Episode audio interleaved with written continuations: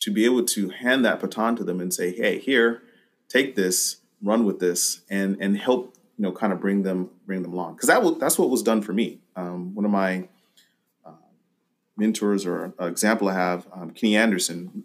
Um, that's essentially what he did for me. He was one of my instructors here at undergrad, and then later on, he's the one who gave me my first teaching job. Hey, y'all. I'm Jen. I'm a daughter, a sister, an auntie, a niece, a cousin, and a friend. And I love pineapples on pizza, spending all day in Disneyland, shopping for bargains on Amazon, and all things literacy. I'm a Jesus girl. I love people, and I love hearing their stories. In fact, that's what I'm doing here sharing stories with powerful lessons to encourage us, empower us to keep moving forward, and to remind us that God has our back. I can't wait for you to hear these stories. Why don't you go ahead and join us for a story worth living?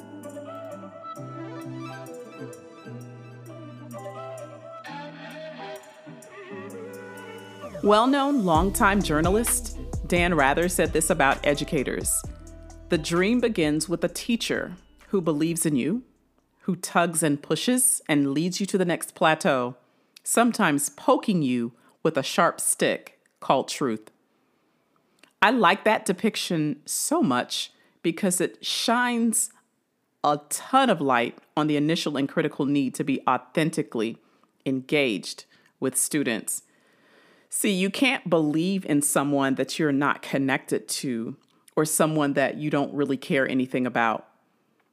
You don't just run into students and arbitrarily poke, prod, push, or lead them. You get to know them, who they are, where they come from, what makes them tick, what they know, what they don't know. You discover their giftedness and their areas of challenge. You believe in them and you demonstrate your belief by helping them see their own greatness. You walk with them and guide them in their discoveries. You facilitate safe environments where they can fail, where they can succeed, and where they can grow. You empower them, support their journeys, and push them out of the nest when it is time for them to spread their wings. You believe in them. That's definitely a work of heart. Dr. Martin Hodnett joins us on this Epic Educators episode. He's a friend of mine and a dynamic college professor who's making an impact in his own way. He and I have talked shop before, and I'm convinced that he does what he does because he sincerely enjoys it. Dr. Hodnett has been teaching in the Department of Psychological Sciences at the Oakwood University, a historically black university in Huntsville, Alabama, for over 10 years, where he also currently serves as the department chair. I am privileged to know Dr. Hodnett and very much respect the work that he has done and the work that he's doing in and outside of the classroom. Please join me in welcoming and honoring this local superhero who is engaged in his craft, his tremendous work of heart every day. My name is Martin Hodnett. I am uh, the chair of the Department of Psychological Sciences at Oakwood University. I've been here teaching for the last uh, 10 and a half years, and I've been chair for the last five and a half years. Um, yeah, if you ask me who I am, I'd say I'm a, a, a servant of the students, their our community, um, and those who are looking to better their lives through education. Normally, I am more of a introvert, so um, being in the classroom space is is natural for me, but it is something that I am not necessarily rested by. So, in order to rest and recharge, I need to be off the stage, so to speak, and just be chilling or you know just doing different things at home maybe either cooking watching tv or um, hanging with friends pre-pandemic and that kind of thing but um, in the classroom you know it requires you to be on even if you're not necessarily uh, feeling well or you know particularly in an outgoing mood you got to turn it on uh, just so that your students can can get the best version of what of you, so that they can get what they need from you. What did you want to be when you grew up?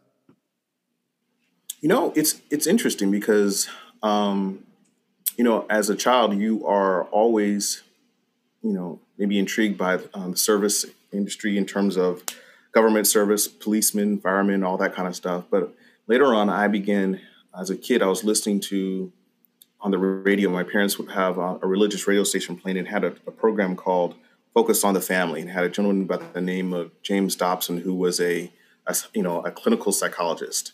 And so that was my introduction to psychology. Um, and for me, you know, when I was trying to determine what major I wanted to be in, in undergraduate uh, education, I didn't really know. And so I thought, you know what, I want to do psychology. Um, I grown up um, in an environment where I saw people at my dad's job, uh, and I wonder what's wrong with these people. Like, and trying to understand how the mind operates, why why they do the things that they do. And so I thought, you know what, I'm going to be um, going to psychology because at that time I thought maybe I might be some kind of mental mental Jedi, but you don't you don't get any real tricks. you can't make people do things. um, and what I did find out that it did give me a framework to understand people, to understand why people do the things that they do. So um, growing up, I didn't necessarily envision myself going into education. It was more of going into psychology. Um, and of course, psychologists are in education. So I wouldn't say that in being a psychologist, I am not, um, I'm doing something that's different. It's, this is part of the field, if you will. Um, but yeah, I didn't necessarily envision being a teacher. Um, my mom is a t- had been a, a, as a teacher, um, taught for many years uh, in elementary ed, and uh, I saw the work that she put in after hours. Sunday, I remember going with her um, to the school that she worked at, you know, a public elementary school, and we'd be there sometimes on Sunday afternoons before the school year began, putting up bulletin boards, arranging the classroom, doing all the all the behind the scenes work. So, you know, when I was thinking about what I want to do, it wasn't necessarily education because I knew that that came with a lot of work after hours, not necessarily when you're in front of the class um, grading papers, that kind of thing. Yeah, you know, the, the funny thing is, um, I can't say that was it's really anything that grabbed me or engaged me because I mean, granted, my mom was an elementary school uh, teacher. You know, I remember, I remember she taught everything from, I mean, I think kindergarten up to maybe fourth grade at various points in her career. Um, and so, yeah, I mean, that didn't necessarily grab me. I love kids, don't get me wrong, but that space wasn't one that necessarily drew me uh, to it. Um, but you know, it's the irony is, and I was thinking about this this morning, is that uh, my my dad was a pastor, my mom was a uh, elementary school teacher, and um, my my siblings and I, my two brothers, were in either one of those fields. um, my older brother is a, a, pastor, and my younger brother and I, we are um, you know professors here uh, at, at Oakwood University. So um, it may not necessarily be in the exact same educational level, but um, there is that element, and all of us at one point have taught. You know, the funny thing is, um, I don't really think that I really strongly considered education as a career option um, up until um, I graduated from graduate school, got my doctorate, and then I was looking to get into the workforce. So, you know, a part of at least the model that I'd seen um, is, you know, many of my mentors had been um, in education, as well as seeing clients, as well as consulting. So there was many hats that they wore. So I said, you know, I'm just going to get into this first one and then go from there. But the thing was, once I actually started teaching and got over that first year, I actually loved it.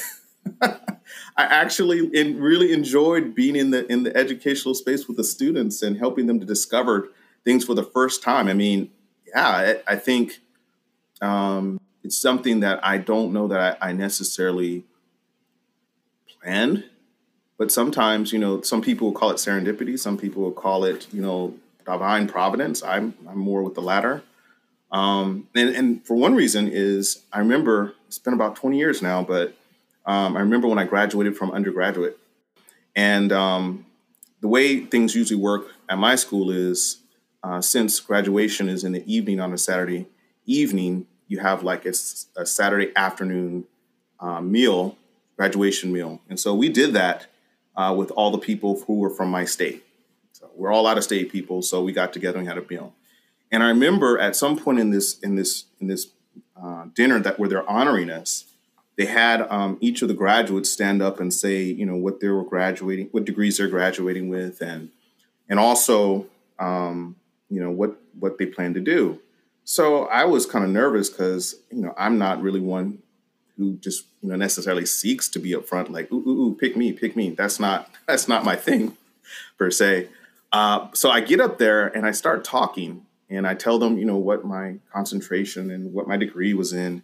And then I just started saying stuff. And one of the things that I said was, yeah, and I may even um, begin teaching.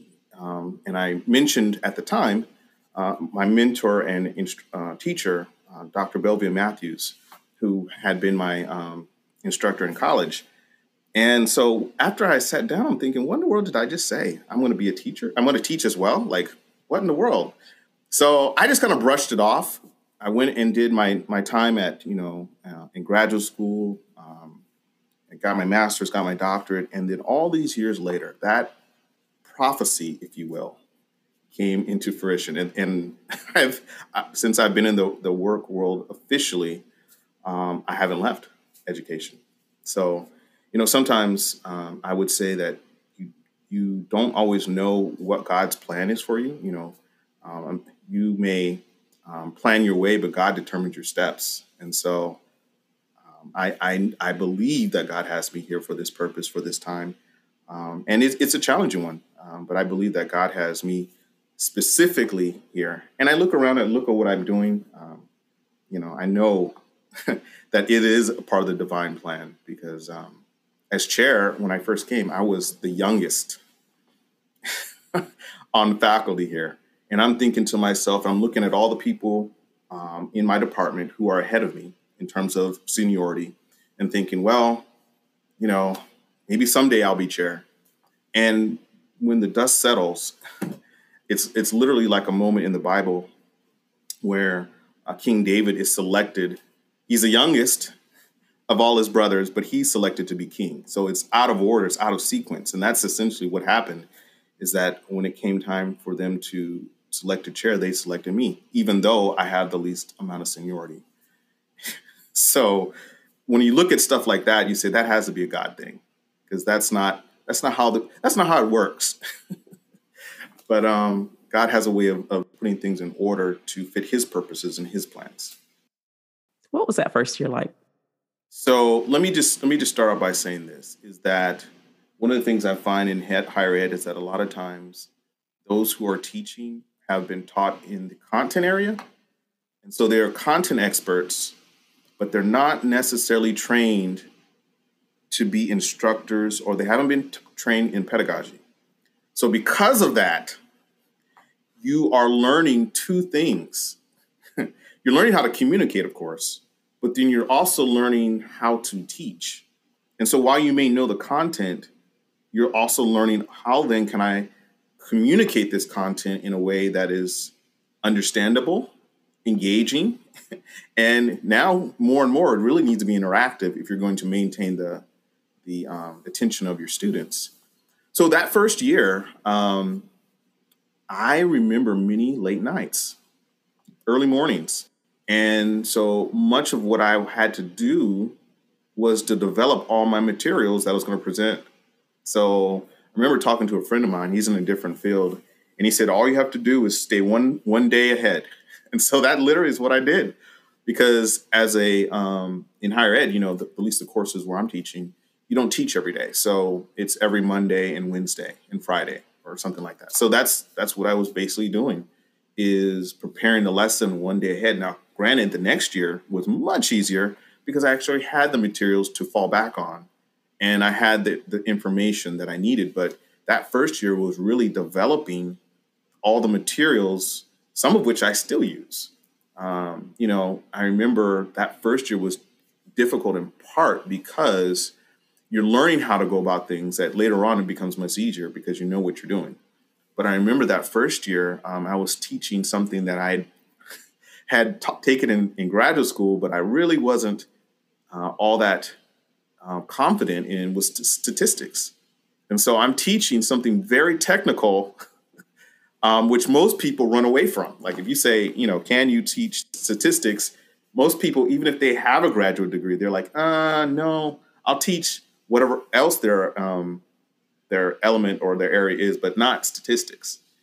And so that first year, I remember um, the the textbook that we used.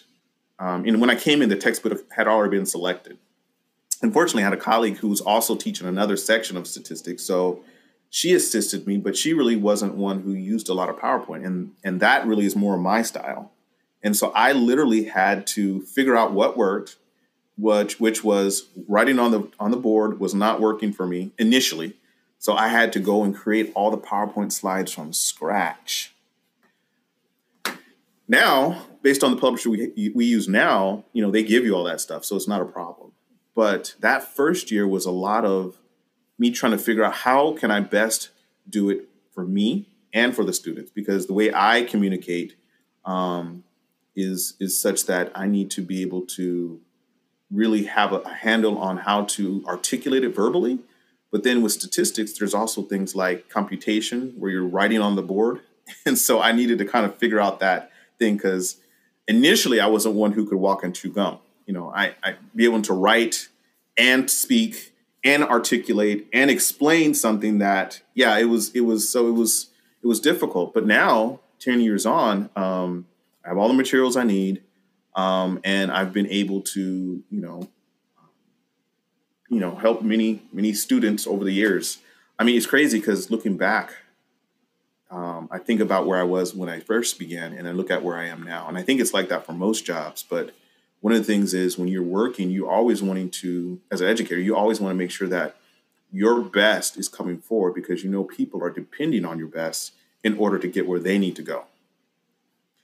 And you know, I've had students, you know, contact me and later, you know, later after taking the class, maybe when they're graduate school, and they would thank me for what I did in terms of teaching this, them stats because they were said at the next level in graduate school, that really formed the foundation for them getting to where they needed to do, go and do what they needed to do.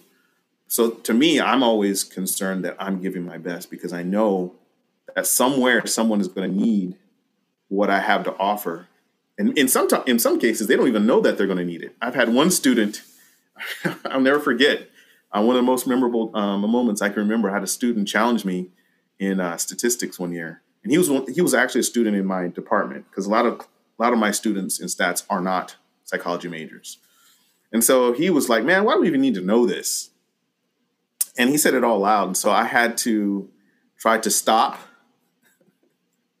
pause, collect myself, and give a articulate answer that wasn't just based on my emotions, but that would speak to not just him, but everyone who was listening and who probably was thinking the same thing.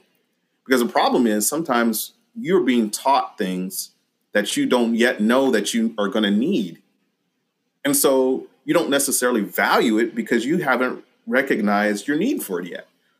But I, I feel like, you know, that is a that is a, a good way that to see how God often sets us up because He gives us what we're going to need before we're in the situation, such that when we get in the situation, we're prepared. But if you asked us, do we need this difficulty, hardship, challenge, think this thing that is shaping me, that is um, honing me, honing my skills, honing how you know we look at different things, how we approach different things. If you would ask us in the moment, you say, "Man, no, I don't need this." But the, the issue is we don't know what we're going to need in the future. And so, you know, the, the funny thing is, this particular student who asked me that, I think he's now in banking. So he didn't even go into psychology, he went into banking.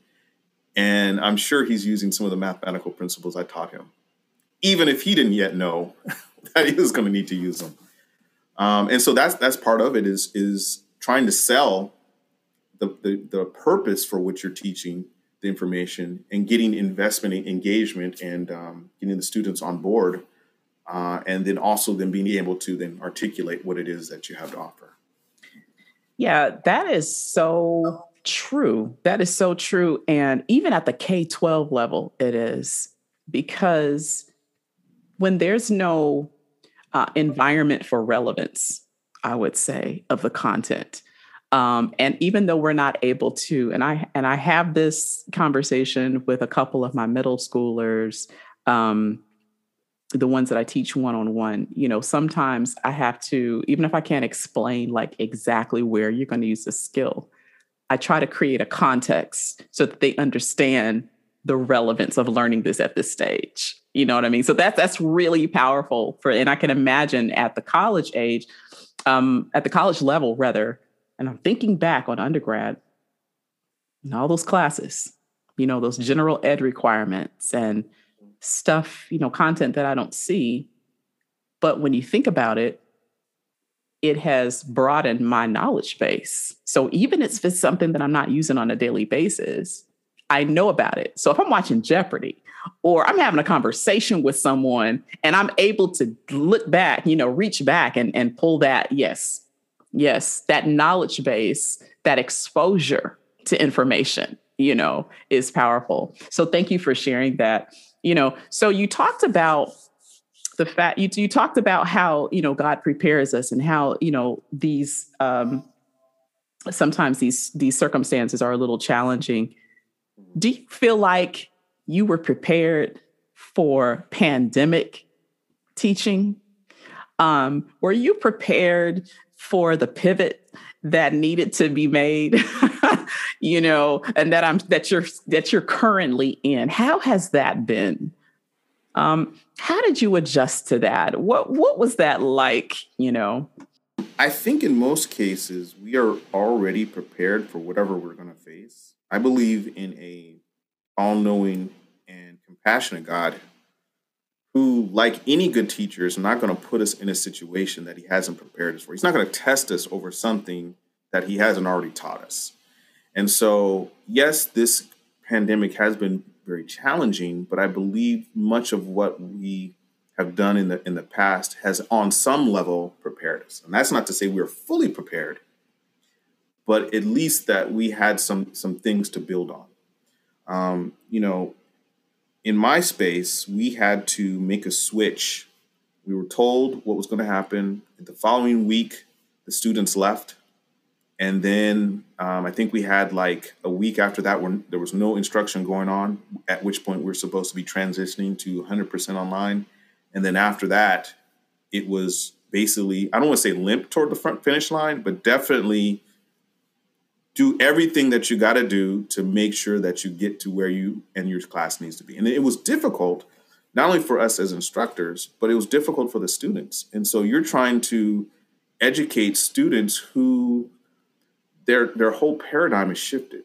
And I think that you know obviously that's the case for both sides, but um, you know now you're dealing with students who, when you're trying to do, you know, have, hold live classes via Zoom, you know they have siblings in the background, or some of them have had to go back home, and and so now there are all kinds of dynamics which normally wouldn't be as primary and as distracting, but now they're back in the thick of it in that particular environment. And so now school is another reality, and you're trying to draw them back in and keep them on track with where you had previously been going uh, to to finish the course. And so that's why I, I, I kind of phrase my my um, my verbiage that way just because it was it was difficult um, last semester, or I'm sorry, in the spring semester of um, of 2020, just because um, so many things shifted and and even the uncertainty, and so um, trying to even speak with our students and try to understand where they're coming from, and also empathize with their uncertainty, a, a bit of depression, even. Um, and and and kind of see where they are emotionally because you know you can as an instructor ignore where the student is uh, but that's to their, their detriment as well as yours because you're trying to force something that they're just not able to fully receive because of where they are at the moment um, stressful would be one word. Um, and i think any any change that is you know comes like we had and where we had to do a as you put it a such a fundamental pivot like completely different. Um you know i remember trying to shift i keep going back to statistics because that's not the only class i teach but that's one of the ones that i teach every semester since i've been here um you know i i had progressed to the point where i was not only using PowerPoint slides, but also I would go to the whiteboard and then work out problems and explain as I'm going. So now I got to figure out how to do that online. and so, you know, getting a, figuring out the details of trying to the nuances and the and the technical aspects.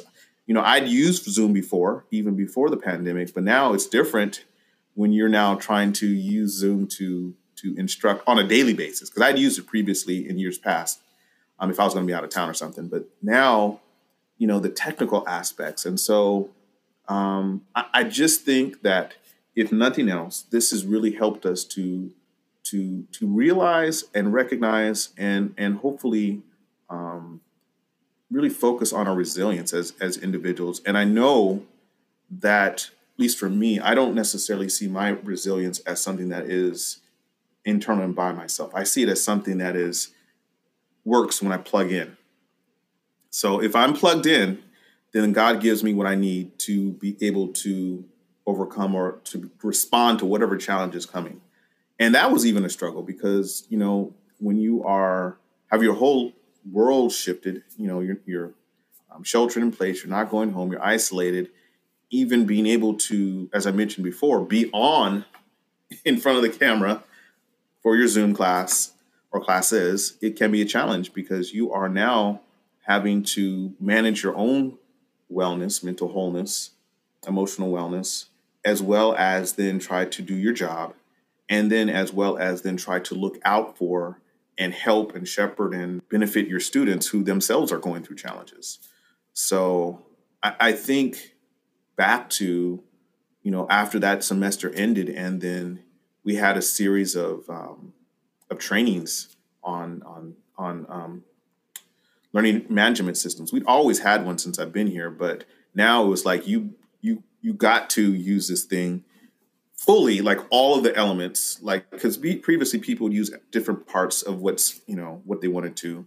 Um, and for those who don't know, learning management system is just a basic online portal where the work is delivered. So where students um, upload assignments, where they get the assignments, um, how they basically connect uh, with with, with um, the work that you have to assign. Um, but I, I, think going back, you know, I when I even look at uh, the fall semester of 2020, when we said, okay, we're going to come back and we're going to be in person. Uh, the challenge with that is trying to do hybrid or blended learning, where you're in the classroom with a handful of students and then everybody else is online. and we had some, you know, technical issues, but you know, the thing I like about teaching is that when you are working with this with the class, specifically when particularly when you're been working with them a while, they become like an extension of they, of your family, such that even when things aren't going well, you have this um, wiggle room of personal, like they give you leeway, or at least you demand it, however you want to put it. Um, and it's much different from than if you're doing public speaking for the first time and the only time in front of an audience that you don't know. Um, and so, yeah, there were times when things didn't work. I mean, I remember one time the power went out. So obviously, if the power goes out where you're trying to teach via Zoom, there is no Zoom. so I remember that time trying to, you know, literally do some fancy footwork, get my phone out, get on Zoom, tell the, the, the class who was online what was going on. And then the class that was in person, you were like, you know what? guys are dismissed. And so, you know, um, for me, a lot of this has been trying to be flexible, to to kind of meet the demand as it is, and just know, as a human, there's only so much you can do. Pray about the rest, do the best you can do, and and give give yourself and your colleagues and your students the the flexibility to be able to do the best that they can do, and give them encouragement because this this hasn't been easy on anyone. Um, but I do think um, as we are um, getting more used to this this new normal, I, I, think we're in some ways adjusting. But initially, the adjustment was not easy for myself or our students. I think when you look back um, on your your time, sometimes you can be tempted to wonder, you know, how much of a difference have I really made? Um, and I and I say that because unlike um, elementary ed, you are the you are one of several teachers. So with elementary ed, you know, it's you know, if a if a student is making certain jumps and leaps in growth, it's easier to attribute it to the the um, instruction of that particular teacher. But if you're one of many, it's kind of you're trying to figure out well, like how much difference did the, the portion and the, the contribution that I made actually make to this person? And you know, over the years, um, some of my more thoughtful students have sent things to me, uh, either you know, graduation notices or different things, uh, thank you letters, different things over the years to kind of let me know where they are. But the thing that I think that I find most gratifying is when I'm able to connect with students who I've worked with over the years and I see them where they are now. Uh, about two weeks ago, I had the chance to speak with one of my former students, and she was one of the first, she was in a class that was one of the first classes that I saw come in as a freshman and then go all the way through graduate. Now she is in her last semester of her PhD program. And so she is now um, doing her post her pre-doctoral internship, which in a PhD program, that's you have to do a full year of full-time work. And so she and I were able to connect, and she was telling me um, what that experience being at Andrews University was like, um, and how that actually went, um, and then some of the things that she learned. And it's funny because in speaking with her, she basically told me something that at first I had to step back and say, "What do, what do you mean by that?" She she said that I was a unicorn and I had to ask her, like, what do you mean I'm a unicorn? And she basically said that as a African American male in clinical psychology, that I'm very unusual because, and I know she's right because even in my own um, experience uh, with graduate school, there's not that many of us. Um, and so it's interesting because as you interact with your students later, you I think they some of them begin to get things that they didn't necessarily perceive prior when you were when they're when they're a student. Um, I look at the things that motivate me, the things that encourage me, the things that um, are some make the, the teaching experience gratifying is to be able to look back at our students and see where they are now. I, I can you know think of several students who've come through. I've known them all the way through. They're done with their doctorates now, and they're and they're working or some who've gotten their masters and they're now, you know, seeing clients and counseling. Um, and so to be able to see that and know that you are at least played a part in their development and their maturation um, is something that's that's very very um, gratifying. Um, and and for me, you know, I look at education, at least higher education, as a factory of sorts, and our product is the student.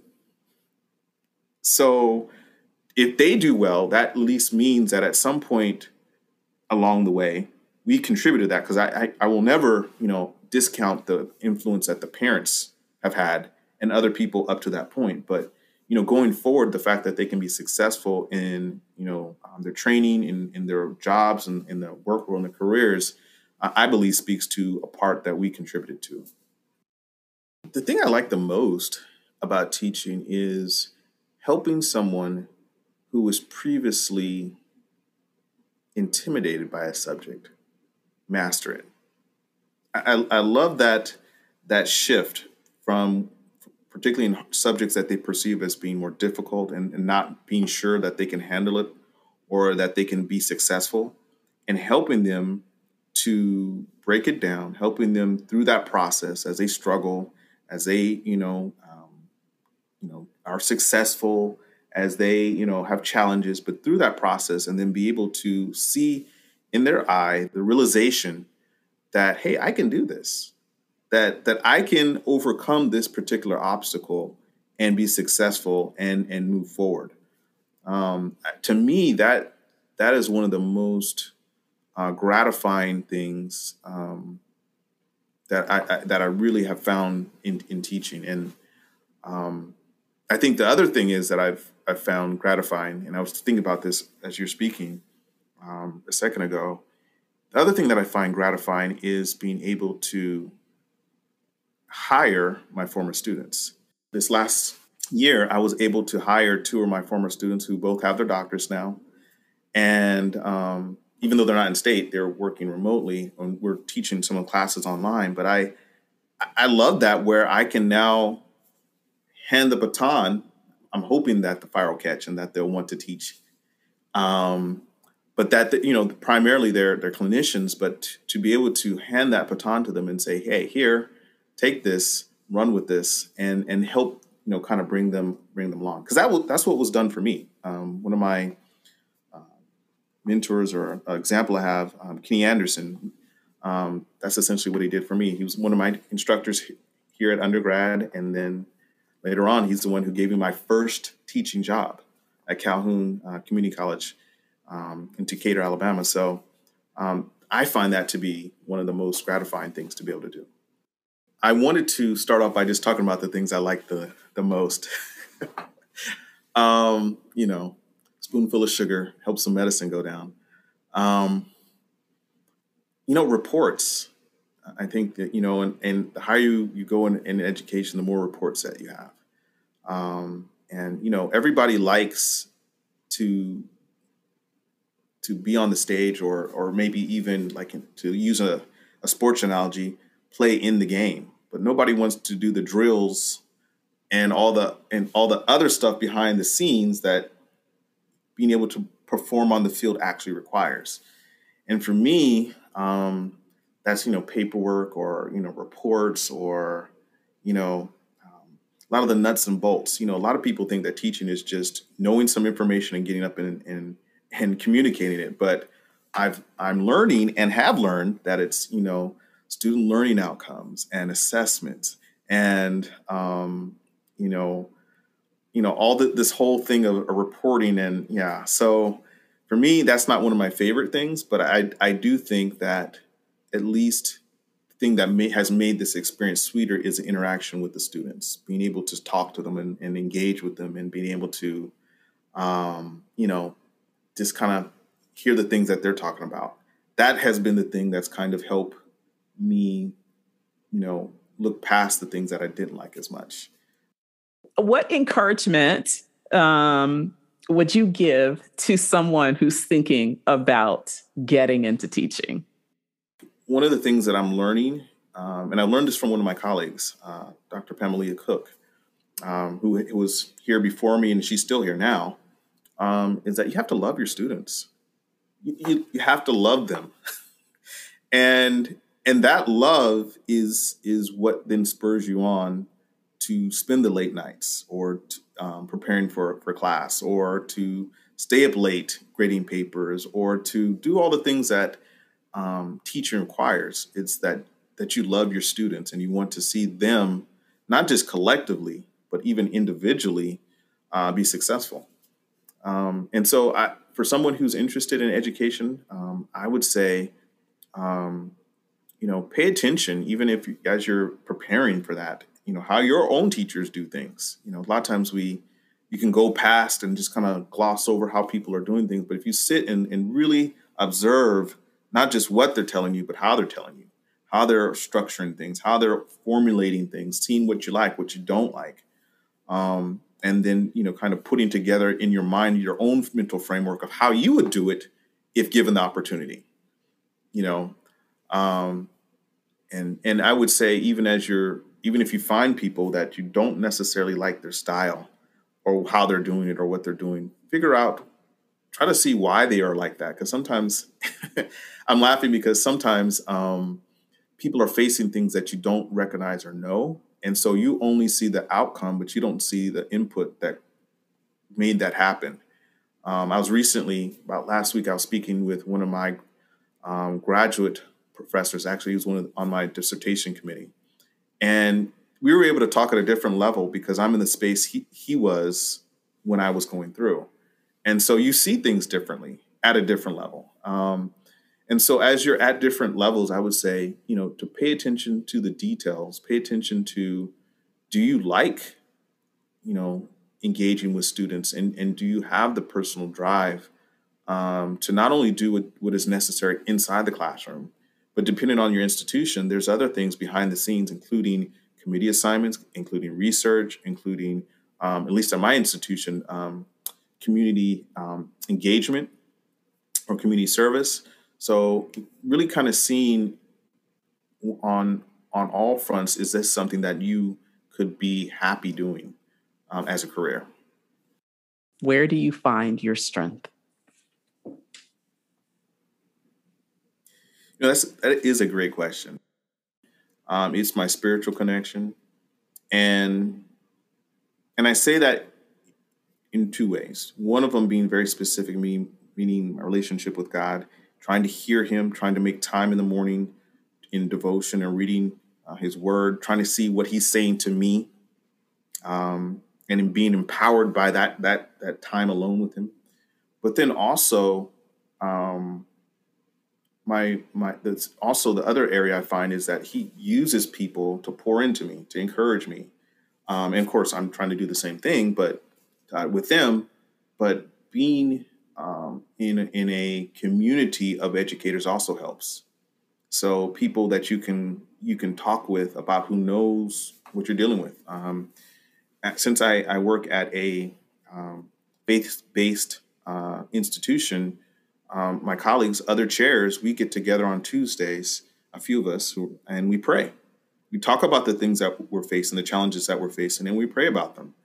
Uh, and so for me, being able to have people who understand what I'm going through and can relate, and then are who are also praying with and for me, and I them, uh, is one of the things that gives me strength. Being able to um, have people who know and love me outside of the this, the workspace is is important, and of course, obviously, due to the pandemic, that that kind of changes how you're able to connect with them.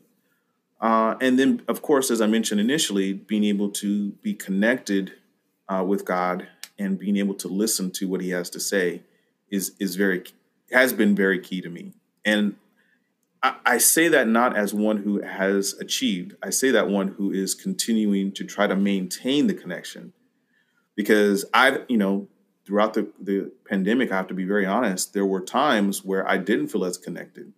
And and that comes out in various ways.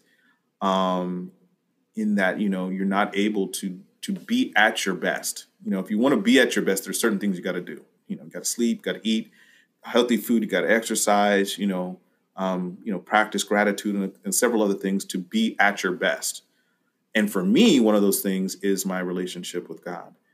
Um, and I, I say that also is that because one of the things I recognize and God has shown me through teaching, that's the other thing. He's shown me many things through teaching. But one of the things is that my connection to Him matters not just for my own health, but because I'm a better person when I'm connected. Like my patience, I'm not normally a patient person and that that becomes very critical when you're in the classroom and you're being tried by people who are trying your patience and so you're trying to act in a professional manner and act as a christian and these people are getting your nerves.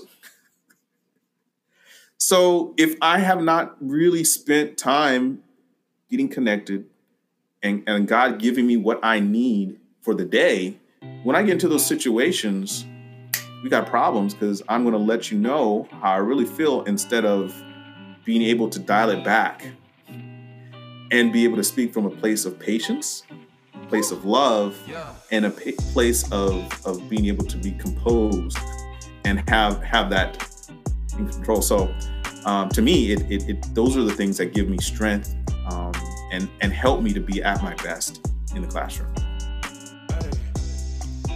I'm so looking forward to sharing more stories with you, to connect with you, challenge you, and energize you. Stories create environments where we can learn valuable insights from each other's experiences. They represent our collective pain, joy, fear, faith, best days, and worst days. They unite us, teach us, challenge us, delight us, and enable us to convey messages of hope in a complicated world. There's something to learn from someone else's story. They are countless lessons of faith, hope, and love. So why not take some time to consider your own story? Then join us again for another story worth living.